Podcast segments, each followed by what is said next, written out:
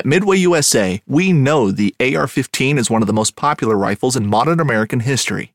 Known for its modularity and widespread use, it's often considered essential to any gun collection. The essential things you need to run an AR 15 are usually always in stock during shortages, things like magazines and 5.56 ammo. Whether you're looking to buy a new AR 15 or buy parts for your modern sporting rifle, log on and for just about everything for the outdoors, shop midwayusa.com. Fishing like a local isn't just about catching fish, it's about connecting with the environment and the people who call it home. It's about hearing the stories and traditions that have been passed down for generations and sharing unforgettable moments with the people you meet along the way. Fishing like a local is having an experience that stays with you forever. And with FishingBooker, you can experience it too, no matter where you are. Discover your next adventure on FishingBooker.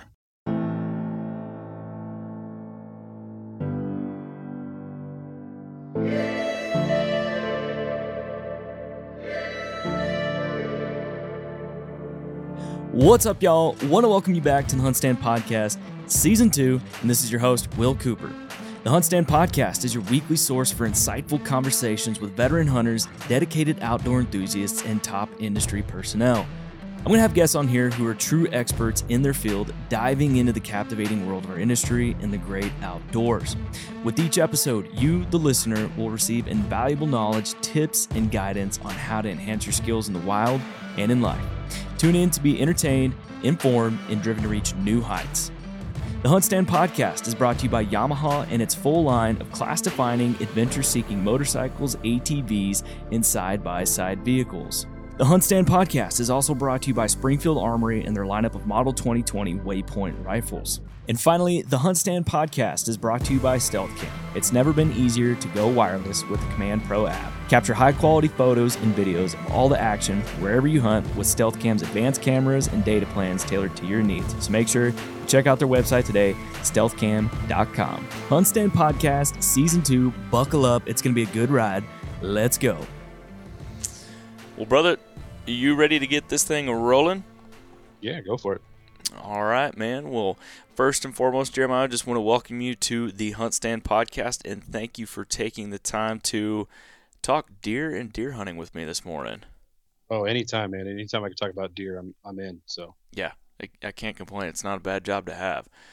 So, man, what I like to do, you know, we're gonna talk here in a little bit. I'm getting you on this podcast because uh, I've been getting asked by quite a few people about how to process deer, if there's a better way to do it, and just kind of maybe go down a rabbit hole with it. But before we get to that, I like for each of my guests to give the listeners kind of that what I call the 30 foot tree stand view of, you know, who you are, your brand, how you've gotten to where you are in life, and anything else you want us to know about you, man. So give us a skinny on you, brother.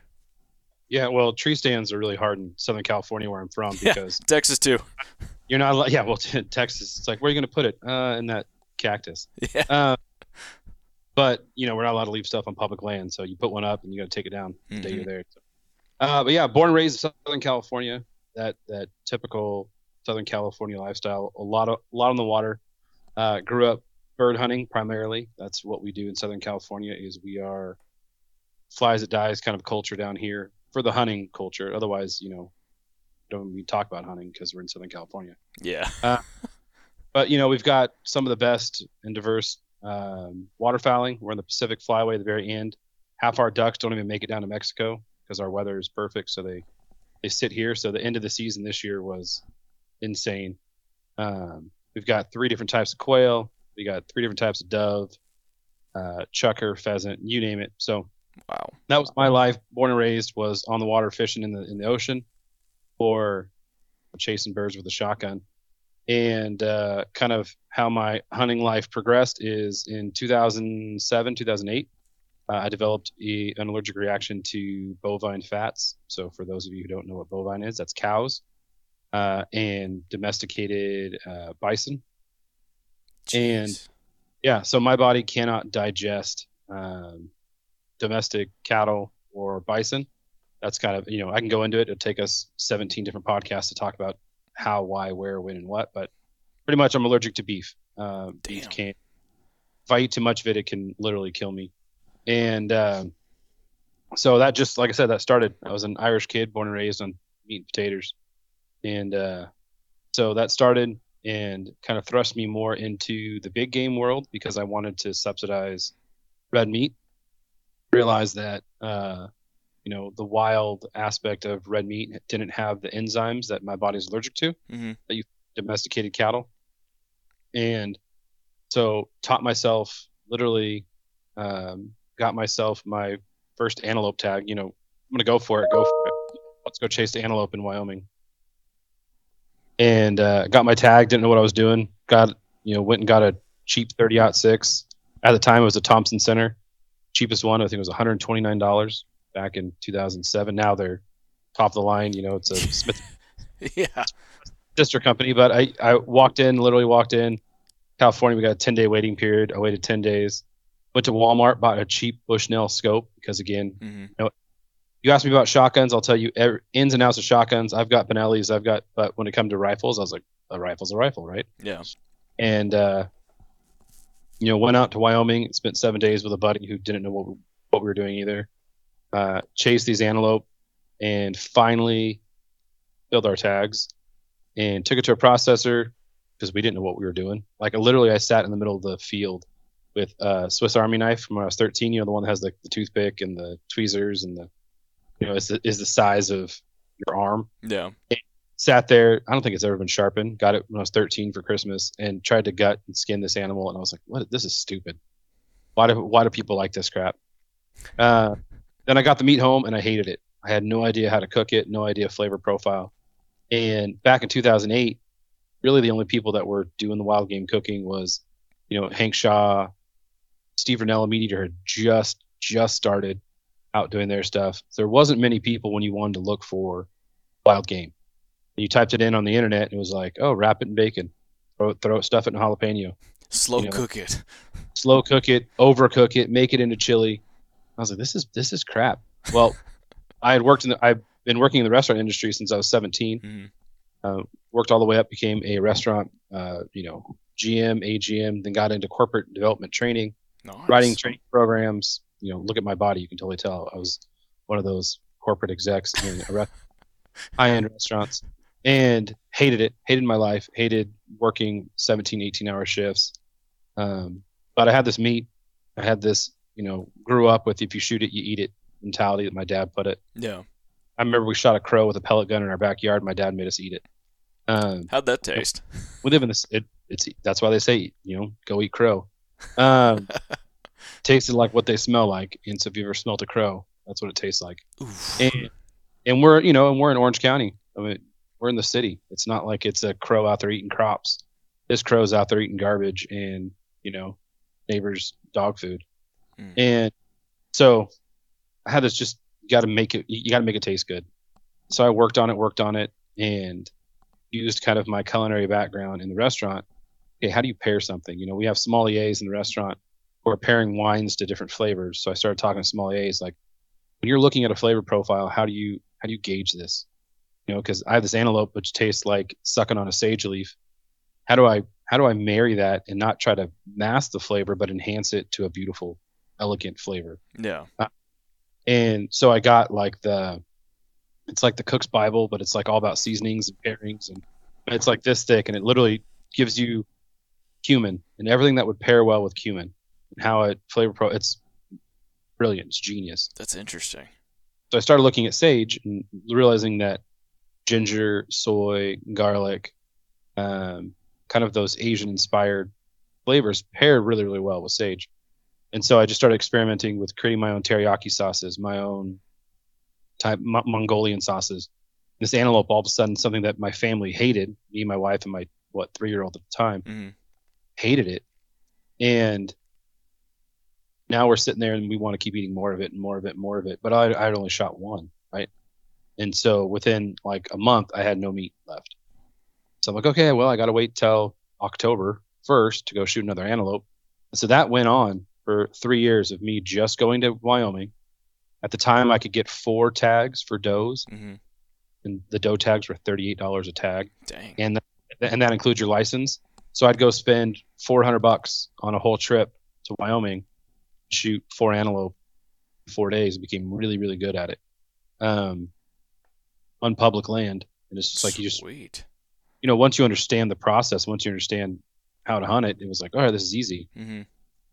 And then, uh, yeah, so it kind of just progressed from there. And next thing you know, companies are calling me, asking me to, because I was just posting on like Instagram, like bullfrog. Jeremiah was a bullfrog, and companies are reaching out saying, "Hey, can we share your recipe? Hey, can we put your recipe in our magazine? Hey," and I'm like, just like teriyaki antelope skewers. There's nothing. I mean, and if you go, you go back and look at those pictures I took back then.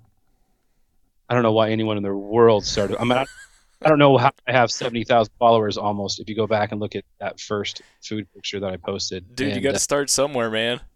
Oh, it, it's just it's funny because you're you know you always hear those stories and you never think you're going to be one of those stories. Mm-hmm. And so yeah, that's kind of it in a nutshell, where it just kind of took off and exploded. So much so that I was doing more hunting all over the whole country than I was like I was using all my vacation time, and I was like, man, I should really quit my job. But when you're in a corporate restaurant making six figures, it's really hard to walk away and just Yeah. um, and it was one of those mentalities where it's just I want to, no, I want to, yeah, uh, and you know I don't know about you, but I'm you know I go to church, God fearing man, Mm-hmm. Same here. and and we were sitting in church, and our pastor at the time, who's since retired, was preaching uh, that Sunday.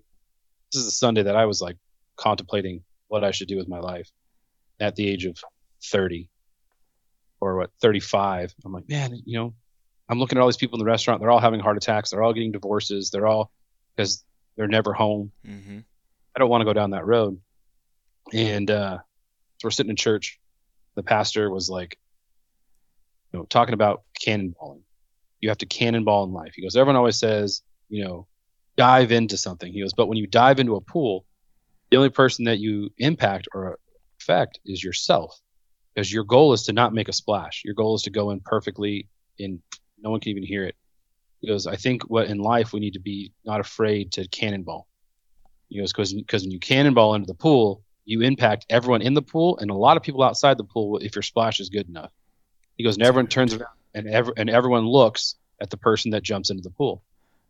And I was sitting there going, wow, that was brilliant. Like I've never heard something put in the term of cannonballing into life. No. I mean, I, I see your face right now. You're you're looking at it going, wow, that's that's deep. It is, It- man. Like it just it. Basically, in a nutshell, it's you just got to take a risk, right? yeah, you just got to go for it, right? And Mhm. and who who cares? And he was like, when you cannonball into a pool, your your impact of your waves goes all the way to the end of the pool and comes all the way back and comes back to you. So you'll feel the effects of your cannonball way after everyone else feels the effects of your cannonball. Mm-hmm. He goes, but you to cannonball, you got to grab, you got to go. If you don't, you're going to belly flop, you're going to back flop, you're going to side flop. You got to commit, you got to go for it. And you know, our church is 3,000 plus members, big church. And afterward, the pastor comes up and goes, Jeremiah, that, that sermon was all for you. I have no idea, but I was praying last night. That sermon was for you. I was like, thanks, Bruce. Like, what am I supposed to do with that? You know, he's like, I have no idea. Just I was praying last night, and you know, I got to come tell you. So I was talking to my wife, and I was like, man, I don't, is this telling me to quit my job? Am I supposed to like just go for it? And she's like, well, whatever you want, I'll support you. Well, that Thursday night we had youth group, and I was a volunteer at youth group, and we were playing a game, and I tore my calf muscle, class four tear in my calf muscle. Holy Yeah. cow! It went all the way up into my knee, surgeries, the whole nine yards. So I was out of I was dude. I was out of work for six months. And during those six months, I really just focused on myself and building a brand. I was like, okay, I got to think of a name from field to plate. I want to take it from field to plate. A concept. Hey, I want to teach people so they don't have to struggle like I did in the very beginning with a pocket knife.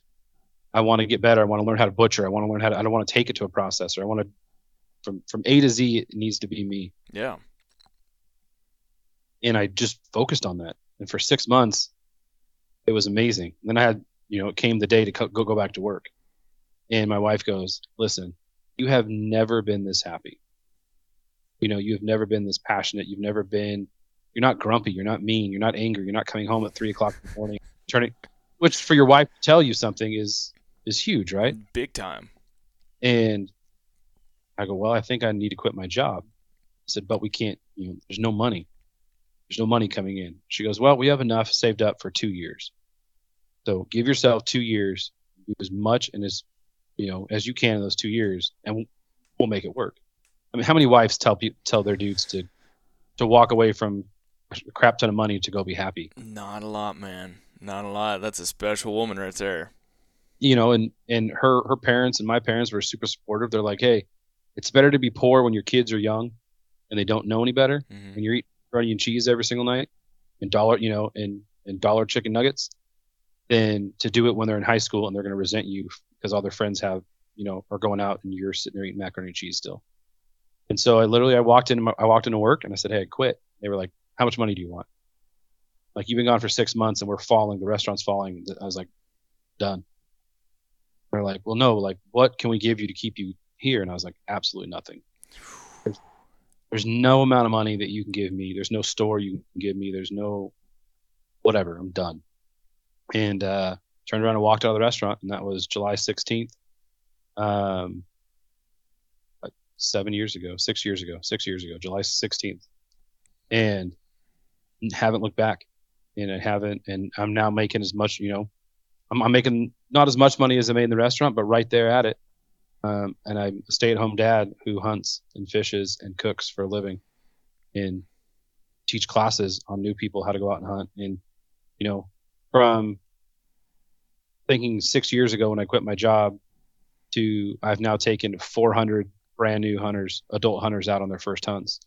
I've done, I have three more deer and all processed 400 deer myself that I've shot in six years. Like, who can say that and who can do it and who can be passionate about it? And so that's kind of me in a nutshell how it started. And it just kind of exploded and just cannonballing into life and, and giving it. And, you know, now it's one of the coolest things. And even if social media went away and, you know, life went away and whatever, then I'm still gonna be doing this and I'm still going to have fun at it. And I, I, I can't imagine ever going back to like a day job.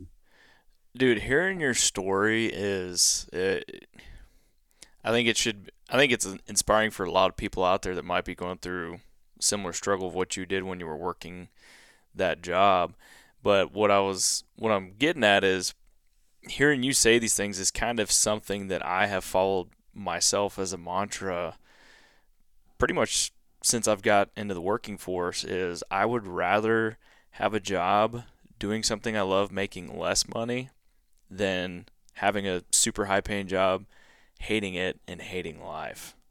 Oh, amen. I mean, that's I think a lot of people fall fall into that trap that they they they look at the money and they can't get away from the money, man. And and uh, I think luckily though you were able to, and look at you now, man. Well, that's the deal. Is I mean, I grew up poor, you know, and I Mhm. think the deal is a lot of people are so scared to not have what the Joneses have, you know, to not not have what the neighbors have. I mean, so much so, like people, you know, are a new phone comes out, they get the new phone. Their phone is still perfectly fine, but they have if it doesn't have those three little camera holes on the back, then they know that you're poor. And it's you know, and the way that media is and the way that life is, it's everything is front and center. Yep. You know, I don't know how old you are. 31. Uh, 31. thir- So you're, you know, you're you're nine years younger than I am, eight years younger than I am hmm and you know but there's this mindset when i grew up you know we didn't have like i was telling my daughters like, we didn't have cell phones hmm you know, internet had just came out and it was dial up and you you couldn't get on because your mom was waiting for a call from your aunt you know and you couldn't keep the phone line on like we had to sit in the in the family room and talk to people because that's the only phone in the house was in the family room right That's what we had to do. And you know we had to watch whatever mom and dad watched because there was one tv in the house and it was a clicker. And and there was like 17 channels. Oh yeah. but i'm like this is the and now it's the kids have everything at their freaking fingertips. Hmm no one no one looks at what an old timer is saying anymore. And so in, in our household we still sit around and have dinner at the dinner table and her friends think it's so weird that we sit down and have dinner at the dinner table. What? think about you know no one everyone sits down and watches tv and they'll eat around the you know the you know no one sits down at a dinner table anymore or they're, they're they or they fill their lives with so much stuff right Mhm. there's noise in this world that no one takes the time to to stop and even like we were talking about deer processing this is the whole episode is i laugh at hunters who say they don't have the time to process their own deer they have the time to watch 17 hours of youtube videos of guys Exactly. guys hunting and fishing and they have they and they go sit in their you know in their tree stand, reading a book, waiting for that buck to walk by, and they can go out and all summer long they're going to tend to those you know those alfalfa fields and those bean sprouts because those deer are going to come in there. Or you know if you're in Texas, hey, I got to go fill my feeders and check my trail cameras. I got to go make sure that there's a shooting lane. I got to go set up bow blinds. I got to go. They have so much stuff, but when it comes to the process of finishing it out, everyone's like, ah, it's easier just to take it to a processor. I bet, I guarantee you, if someone could, well, I, I, I know, I, I taught a class with a bunch of rich guys, and they got so drunk at night that in the morning I went to wake them up. I'm like, hey, come on, we got deer, we got stands, we got, we got to go get. Them. One of the guys said, I'll pay you ten thousand dollars if you go shoot me a big buck, so I can take a picture with it. I took I took his ten thousand dollars and went and shot him a monster buck. Heck yeah. Uh, back and he literally put on his camouflage, took a picture with it, and I was like, "This is the world we live in." That's sad. You know, people are more. He he wanted the big buck for the wall when people walked into his office. You know, he shot this two hundred. Oh, I shot this two hundred ten inch deer um, that he could put up on the wall. And you know, he tells the stories and he posts all. Look at this deer I shot this morning, and I was like, whatever, right? But that's the world we live in. If if people could do it for us and we could still get the glory for it, Mm. we're gonna, you know, Yeah, yeah, it's it's it's pretty insane, and you know, I, I I'll have to guilt. I'll have to admit, uh, about the only thing I take to a processor is to have dried sausage made, because um, I haven't had the means to make it myself yet. I do all my grind, all my grinds, and I you know I cut up all my meat and get all the the silver skin everything off it, but I do take it to have some really good dried sausage made here in Texas. A good friend of ours does it. Like like salami style sausage. No, like the the rings of sausage. Like it's uh it's like a ring of sausage that what we call fresh sausage here in Central Texas, and then the guy that uh, makes it for us, he's got a room. Uh, probably about as big as my office here. That uh, it's just a giant smoke room that you can go in there and it's just all these rings. And he does this out of his backyard, and he uh, he'll just smoke it, and then you've got that, and it's uh it's not like salami. Um, Is it like the kind you get when you go to like all the like uh like Salt Lick and stuff like that?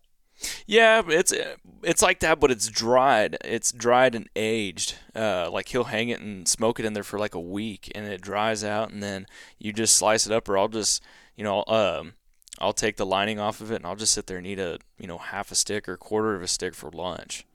It's, Oh, nice. It's amazing. See, but like those specials, like the specialty type stuff that you don't have the means to do, hmm find those small local guys who are doing it Yeah. and go do it. Like, and and I'm, there's nothing wrong with that. There's not like one of my buddies. There's a little local butcher in Texas Mhm. that make like a cherry chipotle um, summer sausage type thing that he loves. Oh. Right? Yeah. they won't it's a family recipe they won't tell you the secret they won't tell you it Mhm. you know so they'll walk in and take 40 pounds of ground meat and the guy will make him the sausages and i'm like that sort of thing 100% go for it but when Yeah. it comes to wasting $150 for someone to cut a steak for you or grind the meat that's where it's like that's where i look at it but if there's a specialty that you physically can't do Mhm. or don't do or don't don't have the time to do like like no one has a dry room to sit there and you know, sit there and hang a salami for six weeks in the proper temperature to make salami but guys like salami Mhm. And, and this, i'm not talking about like summer like this is a dried hard salami that you know you can keep out on your counter for months and years. Go for it. Find find a local guy who's doing it and doing it well. Pay that guy for for his services. But don't pay the dude at the butcher who has 5000 deer already hanging and he's just throwing your meat into a nasty grinder with everybody else. And you don't know if you're getting your deer back. guarantee you're not getting your deer back. We did a step we did a thing. We shot an antelope in wyoming and we were talking to my buddy about this and we're like hey this processor this guy isn't giving us back proper meat. Hmm or he was telling us and i was like well let's do a thing. So we literally took an antelope we took a sawzall cut it from from tip to tail in, in half and we walked into the, the processor said okay here's half an antelope. This is what i want from it. I'm going to take the other half and i'm going to process it. We're going to first of all we're going to compare and contrast how, how much we get what cuts we get. It's the same exact animal right? Same in the half. Yeah. It's going to be 100 pounds on this side and 100 pounds on this side if we do it properly. Which was like, okay, yeah. But what he didn't know is I took a knife and I put X's in every single one of the main cuts. So in the bottom round, top round, back straps, I did just a little X, right where the joints are, so I know where they are. Right. Mhm. It's like, so he gives us back our meat. I open up the box. I told him not to freeze it. Don't freeze it. I want it back unfrozen. And so we get back the the the, the sirloin. I open it up and I look at him like this isn't mine. Go go get mine. He's like, yeah, it is. It's yours. I guarantee you. I was like, no, it's not because I put an X about this big on the top of mine. Go go find my meat. I open up the back strap. like, well, this isn't mine because where's the X and this? And he's like, uh, uh, well, we, we weighed your deer and this is the amount of deer you get back. Oh. And I said, well, I'm not going to pay you and you can keep that that half the antelope. That's yours because I don't know whose that is. I don't know how long it sat in the back of the truck. I don't know how. An antelope breaks down like the moment it starts. The moment you shoot an antelope, its hair starts falling out. hmm Like you literally grab the antelope and you start pulling out hair and make it the perfect leather if you wanted to. The moment it starts dying, it starts to, to decay. That's just how it is. And so if you don't get that animal gutted and cold fast, the meat itself starts to decay. Jeez. So people, so so people that say, "Oh, I hate antelope," it's because you don't process it well. You don't understand. I can't. We we'll drive into freaking Buffalo in Wyoming, and it's 75 degrees outside, and there's antelope just sitting in the back of trucks while guys are in eating lunch. God. I'm um, what are you "Hey, doing? You can eat that antelope. They're like, "Oh yeah, we'll take to a processor over in Laramie," which is another hour away. And I'm like, "Well, it's gonna go bad." No, it'll be fine. Antelope meat sucks anyway. You want you want to know why it sucks? What? Sitting in the back of your pickup truck in 75 degree weather without even a freaking ice bag in its chest. Yeah, that's that's frustrating. That is frustrating. Jeez. Well, man, let's let's talk about deer. Breaking down deer, man. Yeah. Like I said, it's it's kind of one of those questions that I've been getting asked. Uh, people have actually requested that I do a podcast on this, and so you know, let's just get into it. You know, I, I really want to dive into the specifics. I mean, obviously we don't have a deer right in front of us, so we can't people we can't walk people through this. Um, but what would you say just to to start out? You know, processing deer.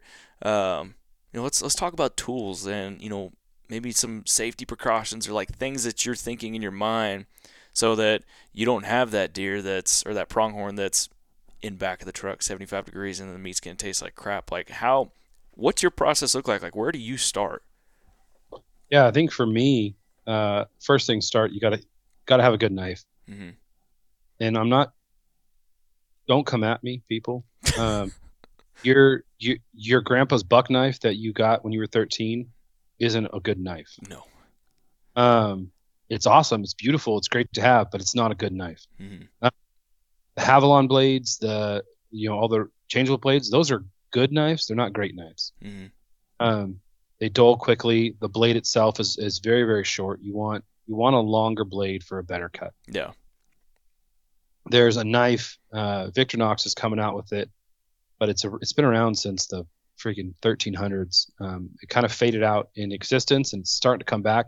I'm one of the big advocates on bringing it back. It's a, it's called the tripe knife or a uh, bullet tip knife. It was used by the French um, when they were like sheep farmers. really It's a reverse curve blade that has almost look, looks like a nine millimeter bullet on top. It's a it's a dull top, and it's a reverse curve. So you think about most times, the blade itself is curved like a like a smiley face. Yeah.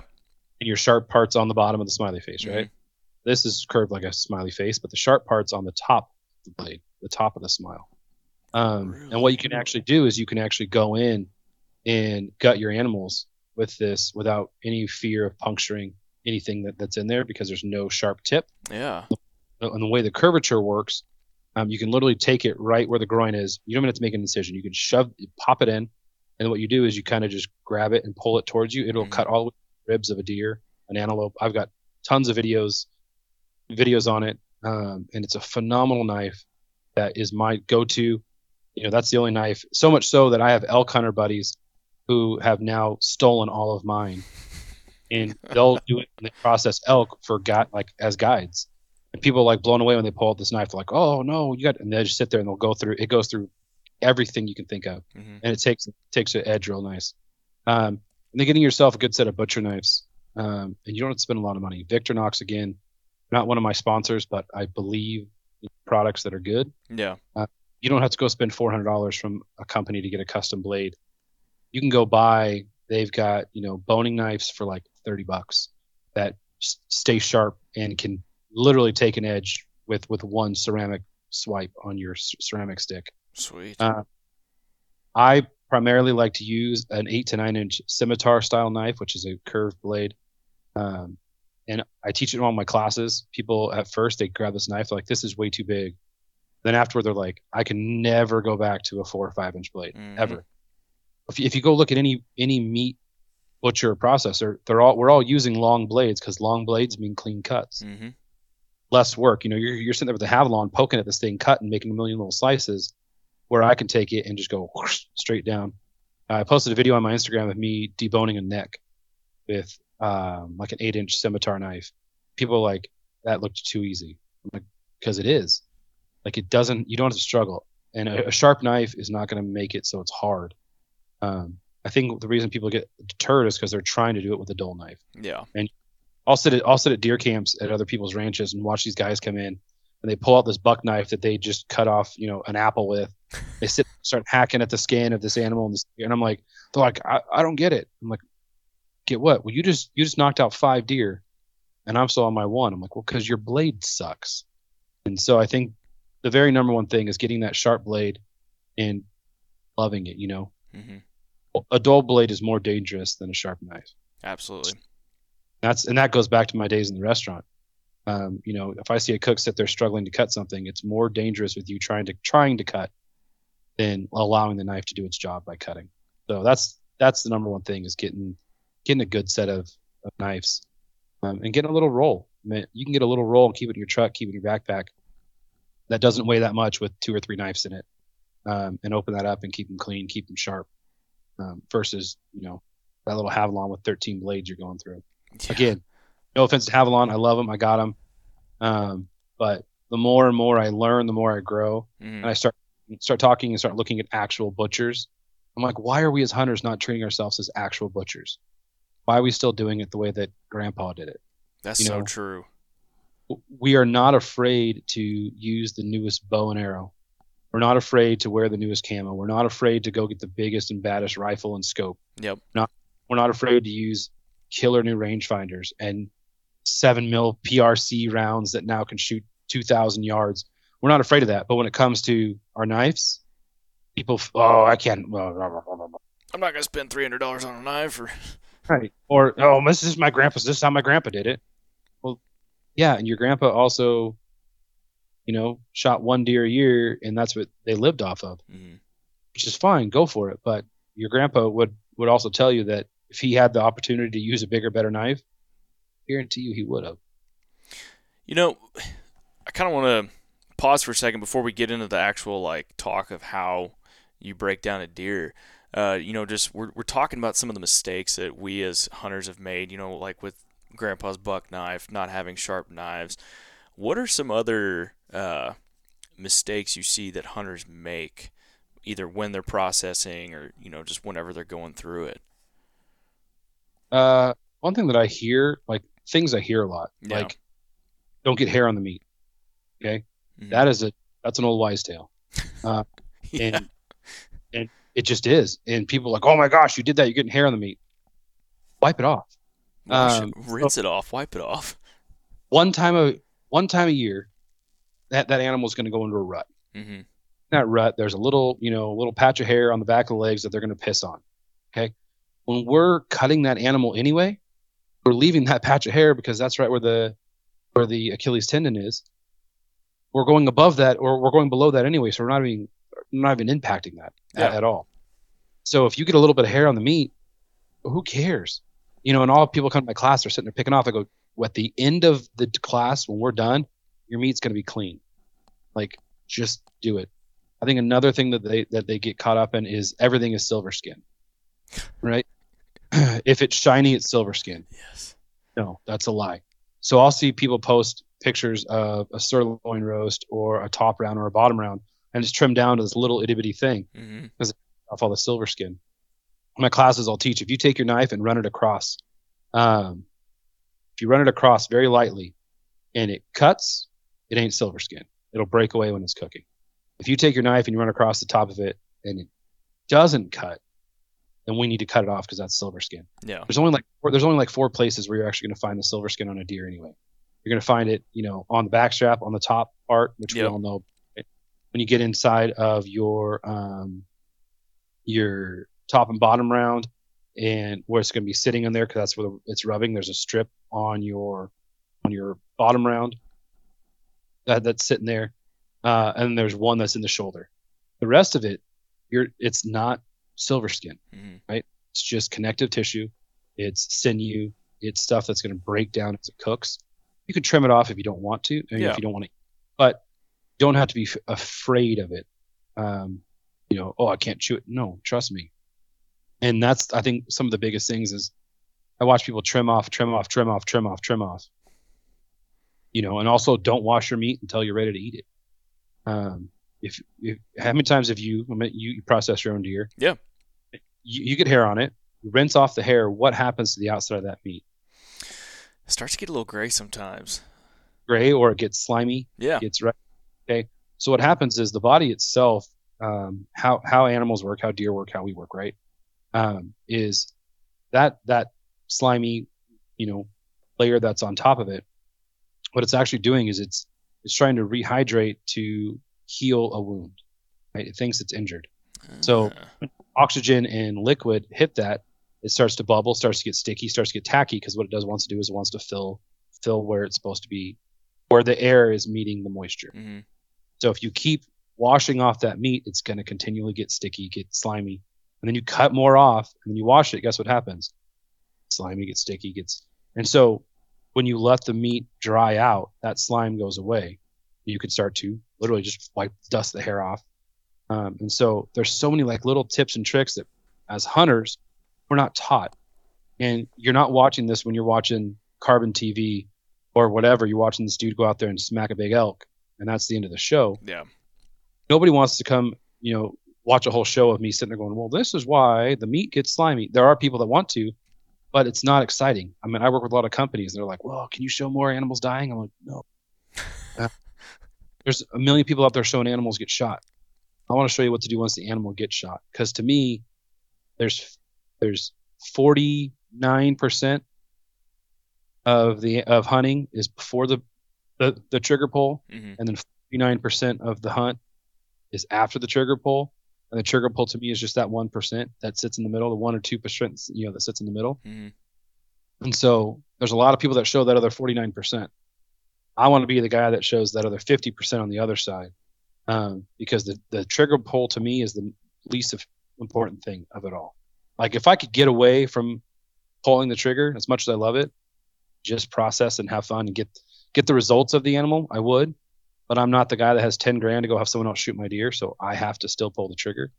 But I still feel that it's more important to understand the process of the animal um, and and educate yourself, just like you would sit there and read a gun and ammo magazine to you know to know the next round. Sit and look at a deer anatomy book. I know it's boring at first, but once you understand the anatomy of a deer, you're going to become a way better hunter. Oh yeah, big time, big time. So, are there any other mistakes you, you see people make, or um, I guess you could kind of see like those myths? Like, I think another one that I've kind of heard and uh, seen. I mean, guiding like I did, uh, you know, inevitably somebody would gut shoot a deer, Mhm. and you know, obviously we try to get that out as quick as possible, but I remember there'd be a couple times like if somebody would gut shoot a deer and you know like they're standing over your back like watching you do this the whole time and you know obviously there's guts in there you can't do anything about it they freak out cuz a little bit might just touch the inside of the ham as you're trying to get that out or whatever uh, what's your take on that does that have you seen that really affect or is it just kind of like the hair deal like oh just wash it off and get it clean as quick as possible Yeah. Uh, the guts itself, I'm not worried about the guts. What I'm worried about is the pisser. yes. I'm, I'm worried piss sack. Um, when you get guts, it hoses off real easy, Mhm. super easy. Um, I mean, we'll have guys gut shoot shoot deer, and as long as we get the guts out fast enough, and a lot of times too, even if we're back in the sticks, like I have, like I'll, I'll, I'll take a water bottle, take my knife, poke an X in it, so we can squirt it off and rub it off. yeah Even even taking grass, wiping grass off that. You got to think about that. That that's just the inside of the stomach contents, right? Yeah. There's really there's actually good bacteria in the stomach that's causing the breakdowns, right? Now, what happens is we allow that good bacteria to die off and the bad bacteria grow in. So we're going to wash it off and get rid of it. When you have the urine, the urine is very, very strong in ammonia. Um, and that, that ammonia is going to impact the flavor of meat way more so than, than gut shot. Um, and it's funny because the people that get gut shot deer, they still want to go in and grab out those tenderloins before they'll look at like the hams, right? Mm-hmm. Got to get the, the best cut, got to get the tenderloins, which are covered in stomach contents. They don't think about that at all, right? They'll wash it off real quick. I'm like, okay, but that is literally, if you look at the makeup of a tenderloin, it, it's very, very porous, right? Yeah. It's absorb a lot more than that that bottom round that is thick and has that cover of slime over it we were talking about, hmm and has you know which is like a fascia, right? So it's got this fascia over it, which again, we can literally go right underneath that fascia, cut that fascia off, and it's clean. Um, so yeah, that's that's a big one too. Um, is people saying, "Oh, it's got shot, so it's bad," and I think no, not at all. You know, and it's it's funny too, with, even with myths that come to like, "Well, this animal tastes bad," you know, or it tastes, you know, like can't can't eat a wild hog because it's going to taste bad. I've eaten some of the best wild hog. I mean, wild hog to me is one of the best flavors, mm-hmm. especially when it's done correctly, right? Uh, have javelina, javelina are some of my favorite animals to eat. Again, you have to learn the process of how to clean them, and I think that's the biggest mistake is everyone tries to treat every animal they shoot like a deer Yeah.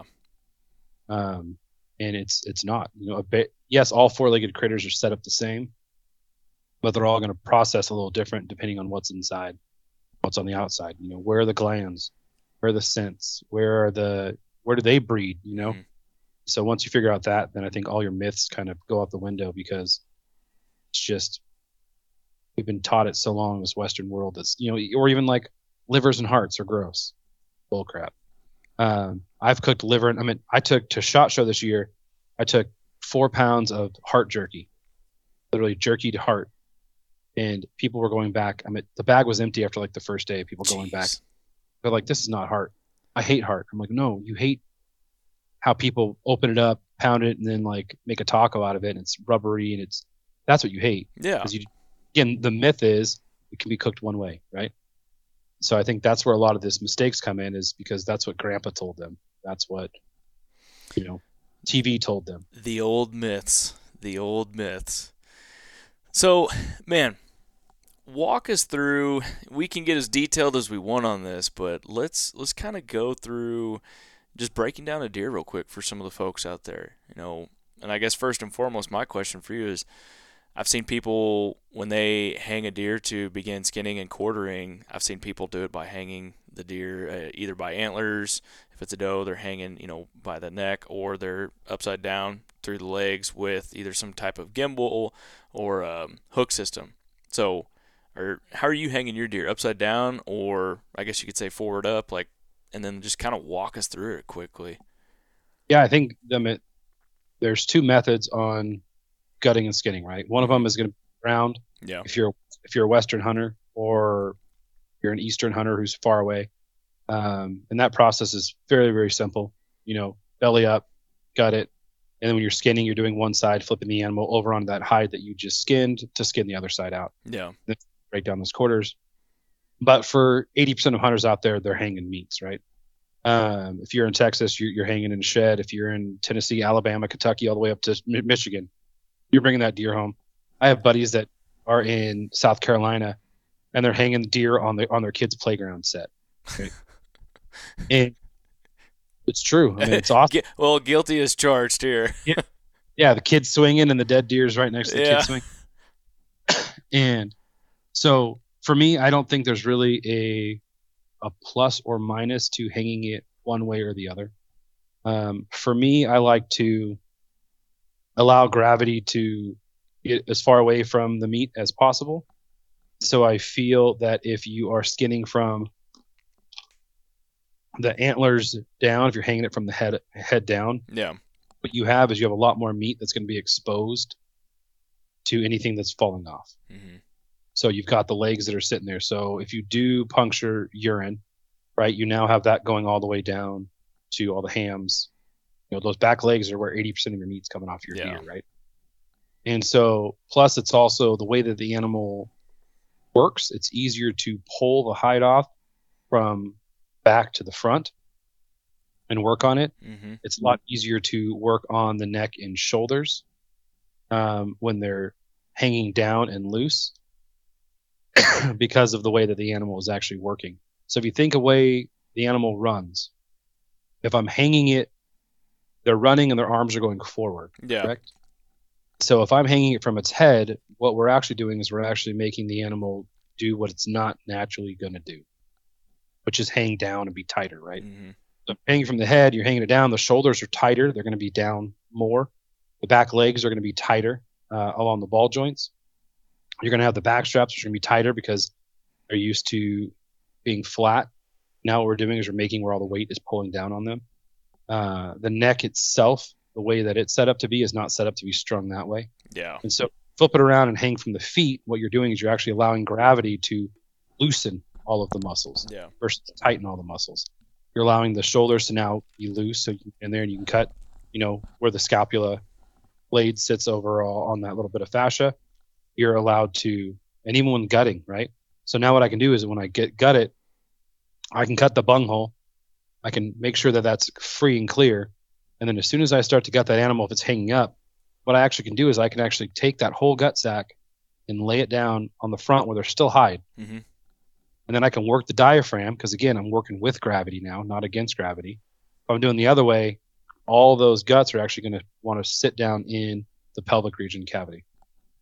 And so by flipping that down, you're just allowing everything just to fall out. Yeah. Um, and there's if you go look at all the old um, pic, uh, cave paintings, they're hanging feet down. If you go look at all the old textbooks from the 13, 1400s of how to butcher a cow, a sheep, a goat, they're hanging from feet down. So why are we going to sit there and, you know, for thousands of years, this is how it's been done, say, well, we're going to hang it from the head, you know? No, I definitely, I definitely got it.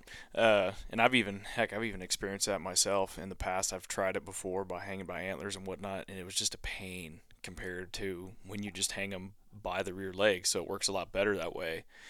And so, you know, do you are you the kind of guy that uh, totally skin and are you trying to section out any meat while you're skinning? Because I think I feel like that's another mistake that I feel like people do. I I mean, I could be totally wrong here. Uh, and you call me out on it, but uh, I feel like I've seen people that they try and start sectioning and deboning before they even completely have the animal skinned. Uh, are you completely skinning before you even start doing anything else? Yeah, I I gut, then I skin because I want to get the guts out as fast as possible. Right. There's guys who are like, oh, you got to skin it all, and then that's the guys that tell you like, but what happens if you hit something? Now you've got no you got no hair to protect. And way more exposed meat. Yeah, and so I am a I am 100% skin it all out and then start to process it because it even allows you to because again, if you have somewhere to allow to hang that deer to start to dry out a little bit, hmm allow all that fascia we talked about that was slimy to dry, it's going to be a lot easier and a lot better butcher. So skin it out 100%. Yeah. Are you, you know, you, you get it skinned. Um, you know, obviously, if it's too warm, you're trying to get it into a walk-in cooler as quick as possible if you can, if you have that capability, or you're quartering and then getting it iced or cooled down as quick as possible. But you know, once you've once you've got it quartered or skinned, um, and it's cool enough, do you like to let it hang so you get that that drying out effect like you're talking about? If you have the ability to, heck yeah. Most people don't have the ability to. Yeah. And so what I do from that next point is I take off the front shoulders. Yep. This is this is my process. This is how I break down a deer. In my classes, this is how I teach it. Uh, and I tell everyone in my classes, there's no right way, there's no wrong way. There's just a way that I found works better for me, um, and to get the most amount of meat off. So when you're hearing this, and don't don't come at either of us, don't come at me or Will, be like, oh my gosh, you're wrong. Remember, I've done 400 deer, my own deer. That's not including any other people's deer. It's not including classes. Through the struggle of doing this, and this has only been six years of me learning from the wrong way of doing it to finding out a way that gets the best as me, is when people come and do my process, they're like, that was easy. Um, so this is how I do it. You can take it for what it is. You can say "f you" and go do it your the way your grandpa taught you, or the way you saw someone on TV do it. I don't really care as long as you do it. Yeah. Uh, and and and do it to the best of your ability. but for me, this is my process. I'll take off those front shoulders. Again, those front shoulders are held on nothing but sinew. Um, and there's a little piece where the uh, scapula cartilage sits up underneath a little flap of steak that sits right where the shoulder blade meets the backstrap and the neck. Okay. Mm-hmm. Once you once you get rid of that scapula, um, it frees itself. The the whole leg will come completely off. Uh, and then I'll take those and I'll set those aside. Usually, what you're doing is that's usually where people's shot placements are. So this is your chance to free up any of your what I like to call undesirables, uneatables. So your ballistics damage uh, from a, from a round that's in there, that's the big blood clots. That's the big where it kind of exploded. This is your chance to clean it off. Uh, or if you're a bow hunter, this is where you can sit, sit there and analyze your shot and see where you hit it, see where you did stuff, and uh, again clean out any of that blood wound. Yeah. Faster you get that blood that blood out of there and off of there, it's just like when you have a fish and get rid of that bloodline, it's going to taste better. so taking the time just to scrape off that blood and throw it away, don't let it sit. That's that's with that. Once the shoulders are off, now I now I have exposure to all of the backstrap. I see a lot of people take the backstrap off first. They're cutting around the shoulder, and they're leaving. It's just take off the shoulders. Now we can work on the back straps. Um, there's a couple ways you can get the back strap off. There's one where you can French out uh, your back straps, which is where you're leaving eight ribs attached um, to the back strap. So you do mm-hmm. your your tomahawks or your French bones or anything like that, that you would call it along that. Your rib roast, you'll hear it called a lot of times too. Uh, this is your prime rib cut. If you're thinking of a uh, this is your prime rib, uh, which is where you're leaving on that bone. I, mean, I just posted a video of it today. I was just um, about to say I saw you posted doing that. I think uh, with beef or it, I can't remember what you were doing with, but basically you're going in and you cut that rib first before you begin to cut the backstrap out, correct? Yeah. So what you're going to do is what you'll between the where the where the diaphragm sits on the last rib, mm-hmm. and up all the way up to where your um, where your where your tenderloins sit underneath. Right. About your underneath, up to where your back legs are. There's about a six seven inch portion of backstrap. It's the thickest cut of backstrap. Um, this is where you'll get your T-bone steaks or your porterhouses, if you're thinking about that, out of that section, which you can do specialty cuts. They're easy to do. and get little little venison T-bones, little elk T-bones out of that portion. Where the rib starts down, you, you count down eight ribs. So start at that very last rib where the diaphragm sits, count down eight ribs. You're going to go on the inside of the cavity and you're going to cut. I use rose pruners. Mm-hmm. They work perfect on deer and elk or elk usually you're not you're kind of using like a hacksaw yeah uh, they're just thicker bones but anything that's smaller from your whitetail to your mule deer to your antelope those rose pruners work brilliantly and you're cutting as close to the spine as you can down those eight bones and then you're going to cut off um, however long of the the rib bone you want to keep attached usually i try to keep six to eight inches you'll cut that off and then what you'll do is then you'll go in and you'll cut the back strap down like you normally do along the spine okay then you kind of open it up and you'll be able to open it up. And again, if you want to, look, you know, fromfieldtoplate.com, I literally posted one today. I saw it on, on, on how to do this because I had a bunch of people asking me. And you go in and just take your knife and go right along, and then you have your backstrap attached to these bones, so you can do your lollipops. You know, you can cut them and have a little bone in. Uh, you can do a whole roast, and the reason we leave the bones on there, one, it helps with more even cooking mm-hmm. because the bones are going to deflect the heat. Two, presentation. It, it's a way to get people who are not game eaters excited to eat something that they recognize. Yeah. Recognize a tomahawk steak. They recognize a um, lamb chops. It's the same exact cut as a lamb chop. Uh, bone and pork chops, same cut. All these, I'm telling you, on this deer, it's the same cut on all those ones that we already know. So it's it becomes recognizable. And two, flavor. Anytime you can add that bone, that bone marrow when it's cooking, dripping out, it's gonna add flavor. Um, it's gonna it's going to add an essence to the animal that's going to just highlight it. So you can take off that as one strip, or you can take off the whole back strap if you want to. And that's just where you cut along the spine, kind of peel it away, cut along. There's to be a little pocket in the ribs where mm-hmm. it sits. You're just going to kind of carve out where that sits in there. You can take out the whole loin if you want to.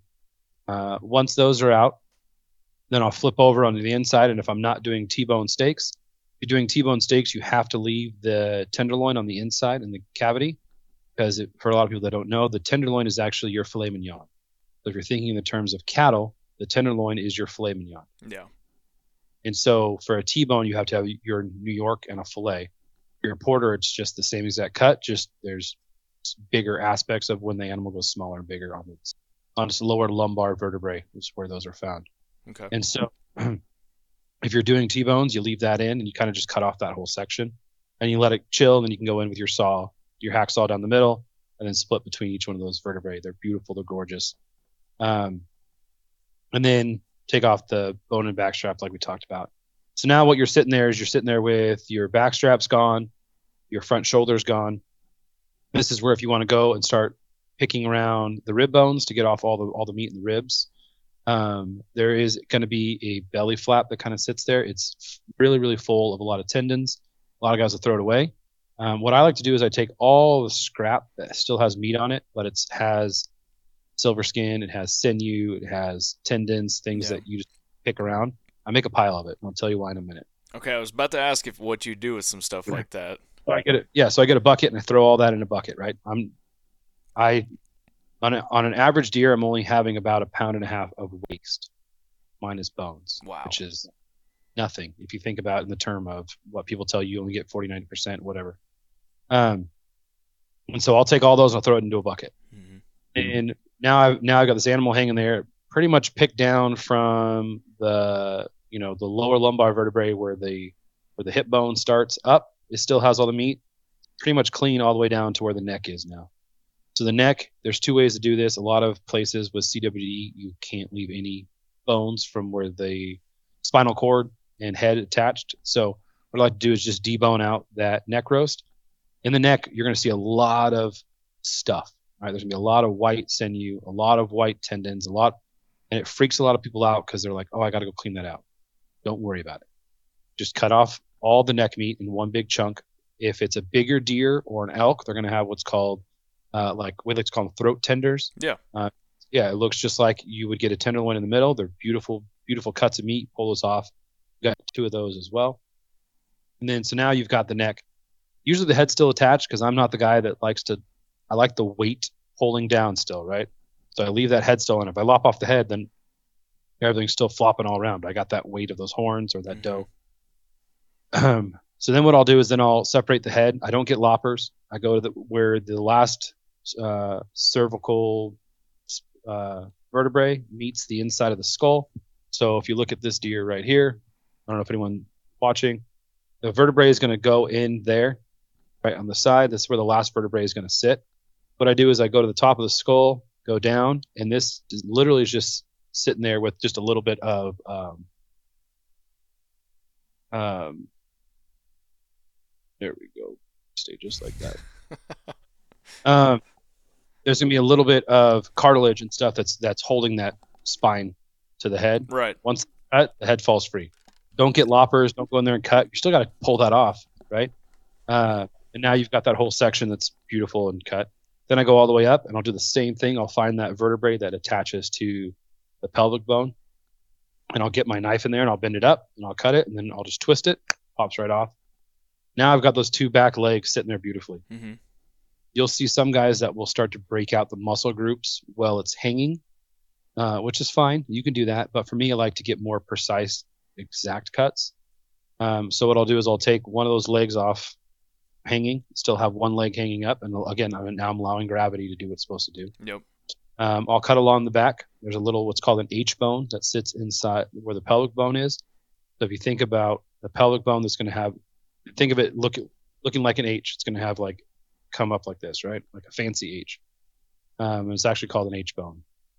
So you cut around those, and then you can pull the leg down, cut right there, and there's the ball joint um, sitting. Every time there's a joint in your deer, there's going to be a triangle. Okay, so don't start hacking around. Look at the look at the leg itself, and you'll be able to actually see a triangle. And right where that triangle is, that's where your ball joint's going to be Okay. Uh, it's insane. It's, it's so cool once you finally you're like, oh yeah, there it is, right? Illuminati. And And so once you see that, then you cut the ball joint and the whole leg will just come off and you'll have your other one. You take that and I leave that hanging and then I grab the pelvic bone, put my hand inside the pelvic bone and do the same exact thing, just reverse, pull down using that gravity. And now I've got the entire animal quartered out, sectioned out. Um, and it doesn't take very long at all. And now from here, you can put it in your ice chest, right? If you are putting in an ice chest to travel, I recommend not letting the meat touch the ice. Yeah. Um, so putting it in trash bags, putting it in non-scented trash bags, right? Oh yeah, you don't want to. You're like, why does it smell like lavender?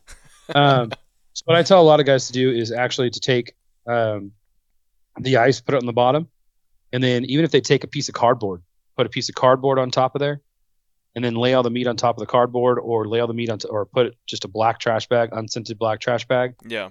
all the meat over that. It's gonna, it's gonna keep everything ice cold, everything chilled, without it actually touching. Because once your meat hits the water, it's gonna start to turn gray. It's gonna start to suck out all the essence of what that meat actually is. Mhm.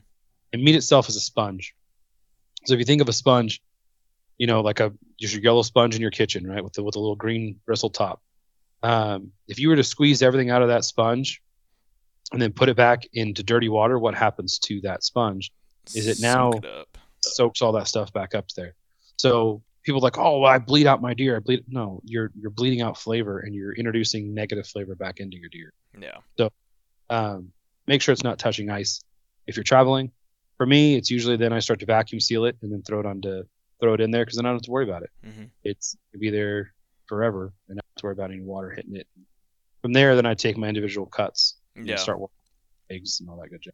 Yeah, that's when you start. That's when you get it back to the kitchen. You debone and you get it all sectioned out in your different groups of meat and steaks and what you're gonna do with it, right? Yeah. So if you're looking if you're looking at a back leg, I always tell everyone I said God gave you a roadmap, just follow the white lines. So every every steak, if you look at a back leg, um, every section of that back leg is going to have line Yeah. where that meat is. If you follow that line, that whole entire roast steak will come off. Oh, big time.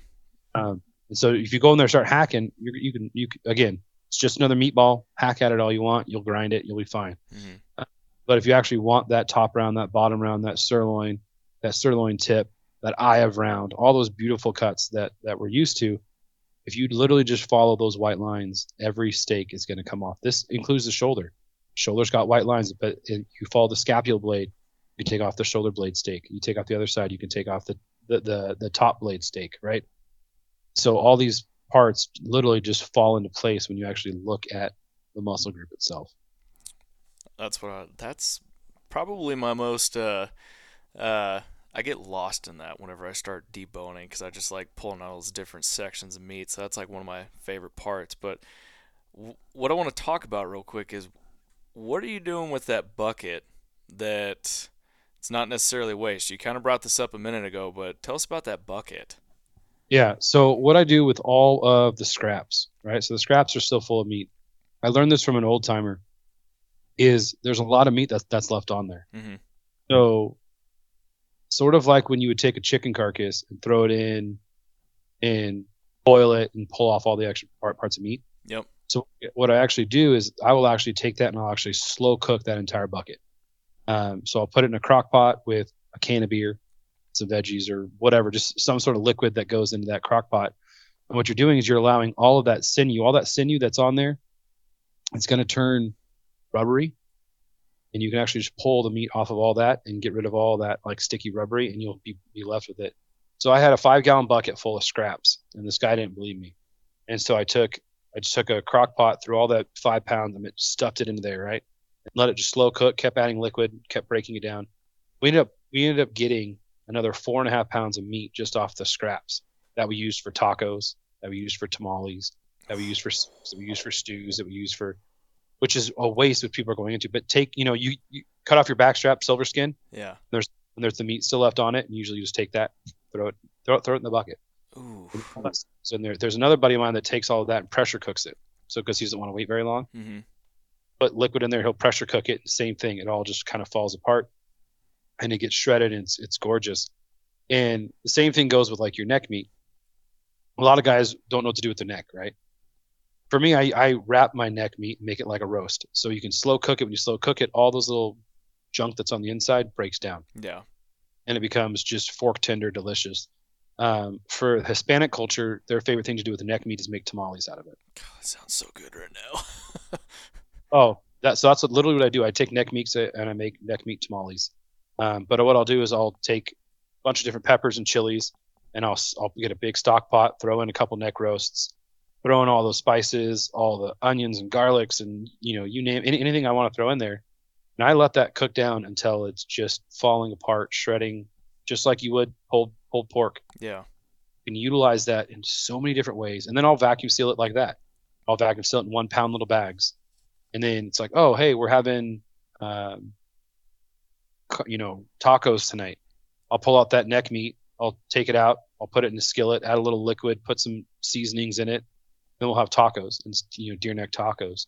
Um, or like, hey, Christmas time's coming up, and I've got 30 pounds of this neck meat that I have done. Then we'll make tamales out of it, and we'll hand it out for Christmas time. We'll make deer neck tamales, and so I think people get so caught up in the basics, right? You got to have, you got to eat a backstrap like a backstrap. You got to cook it. You got to slice it. Mm, you got to fry it. yeah, or you got to, or you got to slice it and pound it and fry it and put, put it with gravy and I think the biggest thing for from field to plate and who I am is is utilizing meat as. Mm-hmm. I, I get so many comments a day like, "Hey, what can I do with this?" I was like, "Well, what's your favorite blank recipe?" Oh, I love doing this. Okay, then do that with your deer. But I can do that with my deer. Yes. Anything you can do with it with, with a cow, you can do with a deer. Anything you can do with a chicken, do with a pheasant or a quail or a duck or whatever, right? Yeah. And once you get past the the thought of being scared to try it, you're going to be blown away with you know some of my top recipes on my page are the most basic, easy, dumbest recipes. You know, that people on fromfieldtoplate.com are like, "Oh, this is, you know, like one of them got pinned like 10,000 times last month." And it's like it's just literally it's just like tacos. But people are excited because it's something it's a different way to do tacos. It's yeah. not just the ground meat, you know, but burger recipes, you know, th- think of wild turkey. It's not just a turkey breast. I can't tell you how many times turkey legs and thighs are way more better than. Oh, so good, so good. You add up all these different aspects of it, and you really start to look at the animal for who it is. You know, even on a deer, taking off the little cheek meat mm-hmm. on a, on a, like people make fun of me because I skin the the whole animal out, even including the head, before I start processing. And they're like, why'd you do that? I'm like, well, because look at all the meat that's on here and all the meat that's back here and all the meat that they're like, yeah, but that's, I go, that all adds up. To me, that's five more meatballs in a meatball sub. Yeah. And that's how I look at the animals. I look at it as food and respect. And I think a lot of people are just like, oh, okay, it's back straps, it's back legs, it's front shoulders. That's it. And so. See, and and what you just said is what I'm really hoping that people will get from this podcast is it's not just your legs, it's not just backstrap and tenderloins. I'm hoping that what they can take just from you just from you breaking down the process of how you go through a deer, it makes you think ahead of time about what everything can get used for and utilized for rather than just taking those uh, essential pieces of the deer, if you will, and then just dis- discarding everything else. Yeah. And for me, one of the things that really got me excited about it is I started reading a lot of different books, a lot of old butcher books, a lot of old medical journals. Mm-hmm. Like one was like Lewis and Clark's medical journal, and in there they were talking about how they were all getting sick from scurvy on the trip, right? Because they didn't have any citrus, they didn't have any. It was winter, and yeah. they come up, they come up to the Indians, and they're like, "Well, why aren't you guys getting sick and dying?" Like, we don't know, but we'll tell you what we eat not to look like you. So what they started looking at is looking at like internal organs, looking at um, adrenal glands in an elk. You know that an adrenal gland in an elk has more, which is just a little gland that sits on top of the kidneys, mm-hmm. has has more vitamin C than like ten oranges. What? And so you can actually get everything you need from an animal. You can get your vitamin C, you can get your zinc, you can get your iron, you can get your vitamin B. You you start to look at the animal as a whole and what it does. You can make candles from the fat. Like an animal is way more than just a head on a wall and a couple steaks for your friends. Yeah. But look at the animal itself as this ultimate resource is how my mind has started to look at it. Um, so much so that like I'll even take like sinew from the leg muscles and save it because a buddy of mine, you know, he's building his own bow, and so we're wrapping all these parts of his arrows with this fresh sinew that we dried on a deer. Dang. Right? That's what the Indians did, and so it's like, no, I'm not telling everyone to go sit there because everyone's like, that's just insane, Jeremiah. but, but you know, there's a lady that came to one of my classes, and she was on the verge of becoming a vegan. hmm Saw one of my classes in uh, Outdoor Life magazine. so she came to this class and show she was asking me what you can do with all the different fats on a deer. And it's like, well, deer fat really isn't good to eat because it's very, very waxy. Right? Yeah. You know, it's very tallowy, waxy type feel.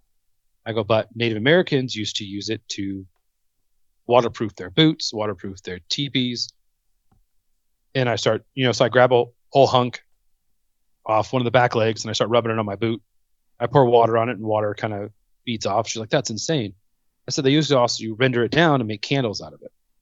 Well, that got her a little hippie butt all excited, right?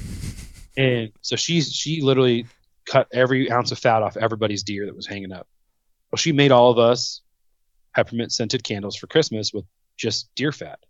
And it's one of the coolest things to have this candle that smells like peppermint when you're burning it, and it's made 100% from from deer fat. And it, you know, and it renders down. It's got kind of that deer essence with a little bit. It's it's gorgeous. It's beautiful, and it's crazy to think about all the different fun things you can do. Mean, even even with the insides of the animal, like people make fun of me all the time when I bust out the kidneys and the heart and the liver, and you know, I save the esophagus for my dogs. I'll take a bunch of esophagus, I'll throw them on the smoker until they're dry. My dogs freaking go nuts over them. Do you know how much a little two ounce, a little two inch piece of beef esophagus is at like a high end pet store for your dog? Thirty dollars for two inches. And Now I what- sit here. What's the benefit behind that for your dog? Is it like a rawhide or what? Yeah, it's just like a it's a it's a rawhide chew toy for your dog. and you, the benefits are all the things that go into that animal. So th- not only are they getting like their vitamins and minerals from what the animal ate out of this, right? But they're all- it's a it's it's a chew toy. It's something you're not throwing in the gut pile. Mhm. It doesn't take any work. I don't clean it. I don't do anything. I literally take the the entire trachea and esophagus out of the deer, so it's that long, right? It's Yeah. a foot long. And I throw them. I throw. We shot 18 deer a couple weeks ago, and I took all 18, and I literally just threw them on the smoker until they were dry. They dry and they kind of harden. Um, and I I got a couple in my freezer right now that I need to smoke this next trip. And then when, just as it when my dog does something good, we come back from a duck hunt or something. I give him one of those. It's like an energy boost for him, um, just like us eating like like taking a protein shake. Um, and he loves it because it's just a chew toy, right? It's just it's a rawhide. It's a it's a bully stick. It's whatever you want to call it. Um, and it's not a bone. It's not going to make a big mess. He eats all of it. And so you can look at all these different things of an animal that we just waste, right? Mhm. and I mean, even so much so that we were with a group of Hispanic people down in Mexico, and we shot a brocket deer, which is like a little itty bitty deer. And they took the stomach, they cleaned the stomach, and they made us, you know, tripe soup out of it. You know, Yeah, menudo. yeah, and we're eating this, and we're going, why are we eating deer stomach? Why why aren't we all eating deer stomach? Right? Because it's it's you, it's gross, it takes a lot of time to clean. We were antelope hunting, and I was like, I really want to make sage breakfast sausage, but I don't want to buy casing, so I'm going to teach myself how to take the large intestine of the, this antelope, clean it so that because if you you know if you think about if you're stuffing sausages, you're using natural hog casings, right? Yeah. So I took the guts, squeezed all the crap out of this thing, rinsed it, cleaned it, salted it. We made breakfast sausage, and it was some of the best best breakfast sausage. Now again, I'm not telling everyone to do it because it was a pain in the butt, and it was disgusting Mhm. process. But it's doable, and Yeah. it's there, and it's gorgeous, and it's, you know, like I don't know if you know that that show Alone, right? Oh yeah. Yeah, yeah. every time I watch that, it pisses me off with what I watch them like when they're like when they get a fish and they're like, oh okay, just, or they get a deer and they like throw the stuff. I'm like, you know how much you guys just wait like just by putting those bones into a broth and drinking it, you're gonna get way more nutrients and minerals and fat and calories than you are by eating that steak. That's gonna you know like, but again, that's just me being the guy who reads every book because I want to treat that animal with as much respect as because I mean these these heads are awesome, but at the end of the day, Yeah. it's just a head on the wall. Yeah, that's that's all they're gonna do. I got some here myself. Yeah. So, tell me about this class that you do. You know, is do you do multiple classes throughout the year, or tell us about that because I'm actually interested in this myself. Yeah, you'll have to come to it. Yeah, so every year I try to do two deer classes Mhm. where it's does only because I don't want people arguing and fighting over who shot a bigger buck. yeah. And at the end of the day, it's about the meat, not about the head, right? Yeah. And it's a and a doe is a doe. I've never had someone go, "Oh my gosh, your doe weighs two pounds more than mine." No, a doe is a doe. Meat. And Meat. And so what it is, it's a it's a four day class. Uh, you show up, and even if you've never touched a gun before in your life, don't worry about it. Uh, there's the, the, this class is meant for you. I in the same classes, I've had a lady who had never touched a firearm, mm-hmm. and a guy that went and hunted in Africa, and they're in the same exact class, learning the same process. Um, and then what I what I've been talking about today is what we teach you. So we all go out, we all shoot it. There's a whole gutting, skinning class, and everything's hands on. Like you do your animal. I'm there to help you and encourage you, but you do your animal. Um, and then we go through the whole breakdown process, all the specialty cuts, and then you learn how to process, you learn how to cook, you learn it's a four day all inclusive like you come to be better at being self sufficient on your deer. Um, so I do two of those classes a year. This year, I just uh, signed with for next season with a duck uh, out like a duck outfitter. Sweet. We're gonna, we- we're, we're gonna do a waterfowl class. So that's coming.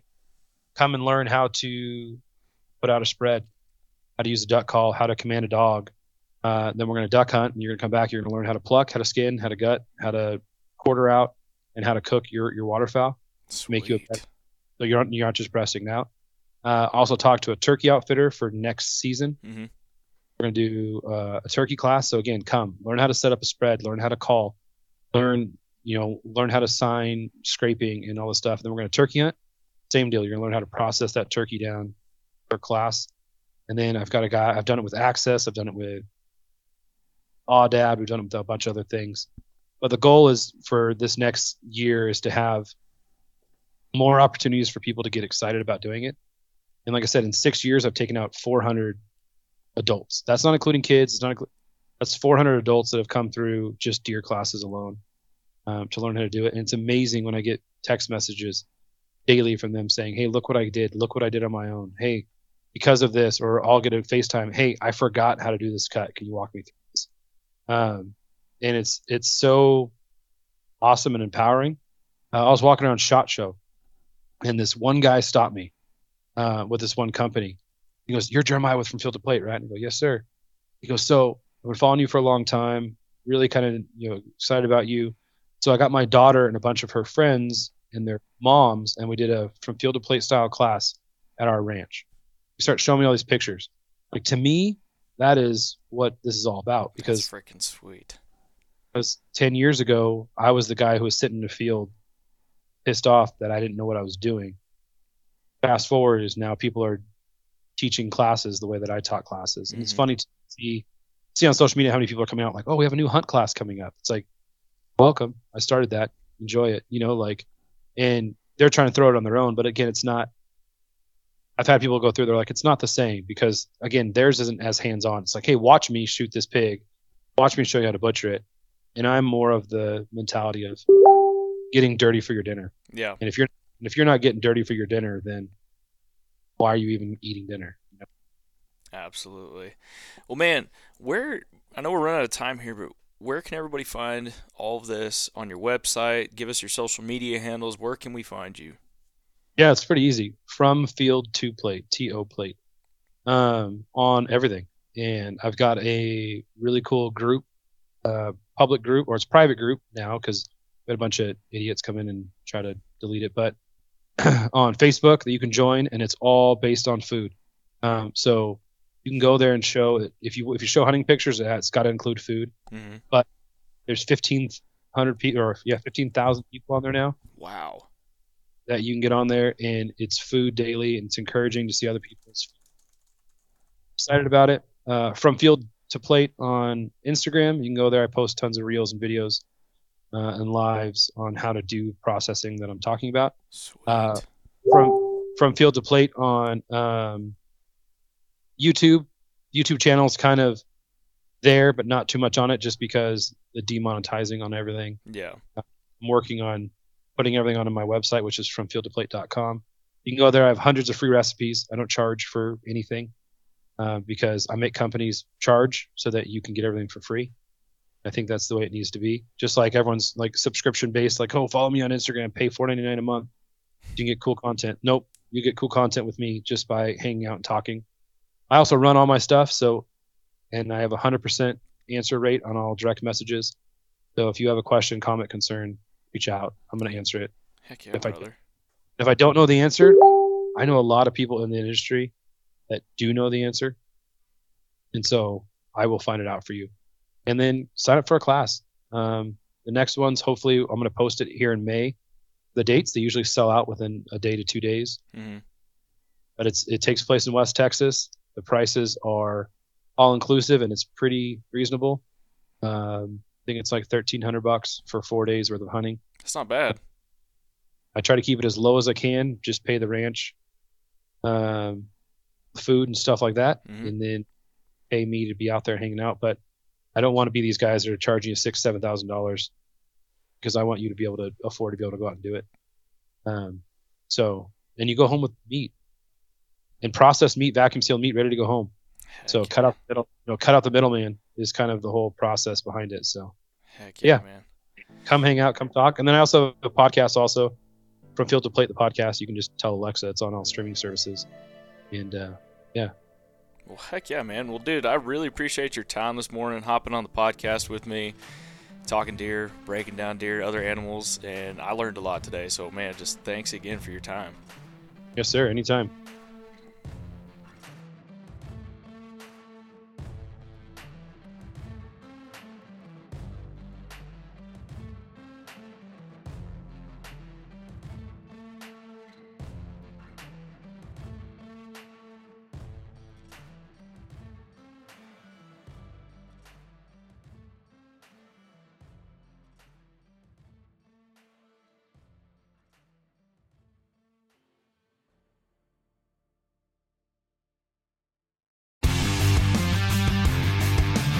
Miss Mondays with Into the Blue, brought to you by Academy Sports and Outdoors. Every Monday night from 7 to 10 p.m. Eastern on Waypoint TV, the destination for outdoor entertainment.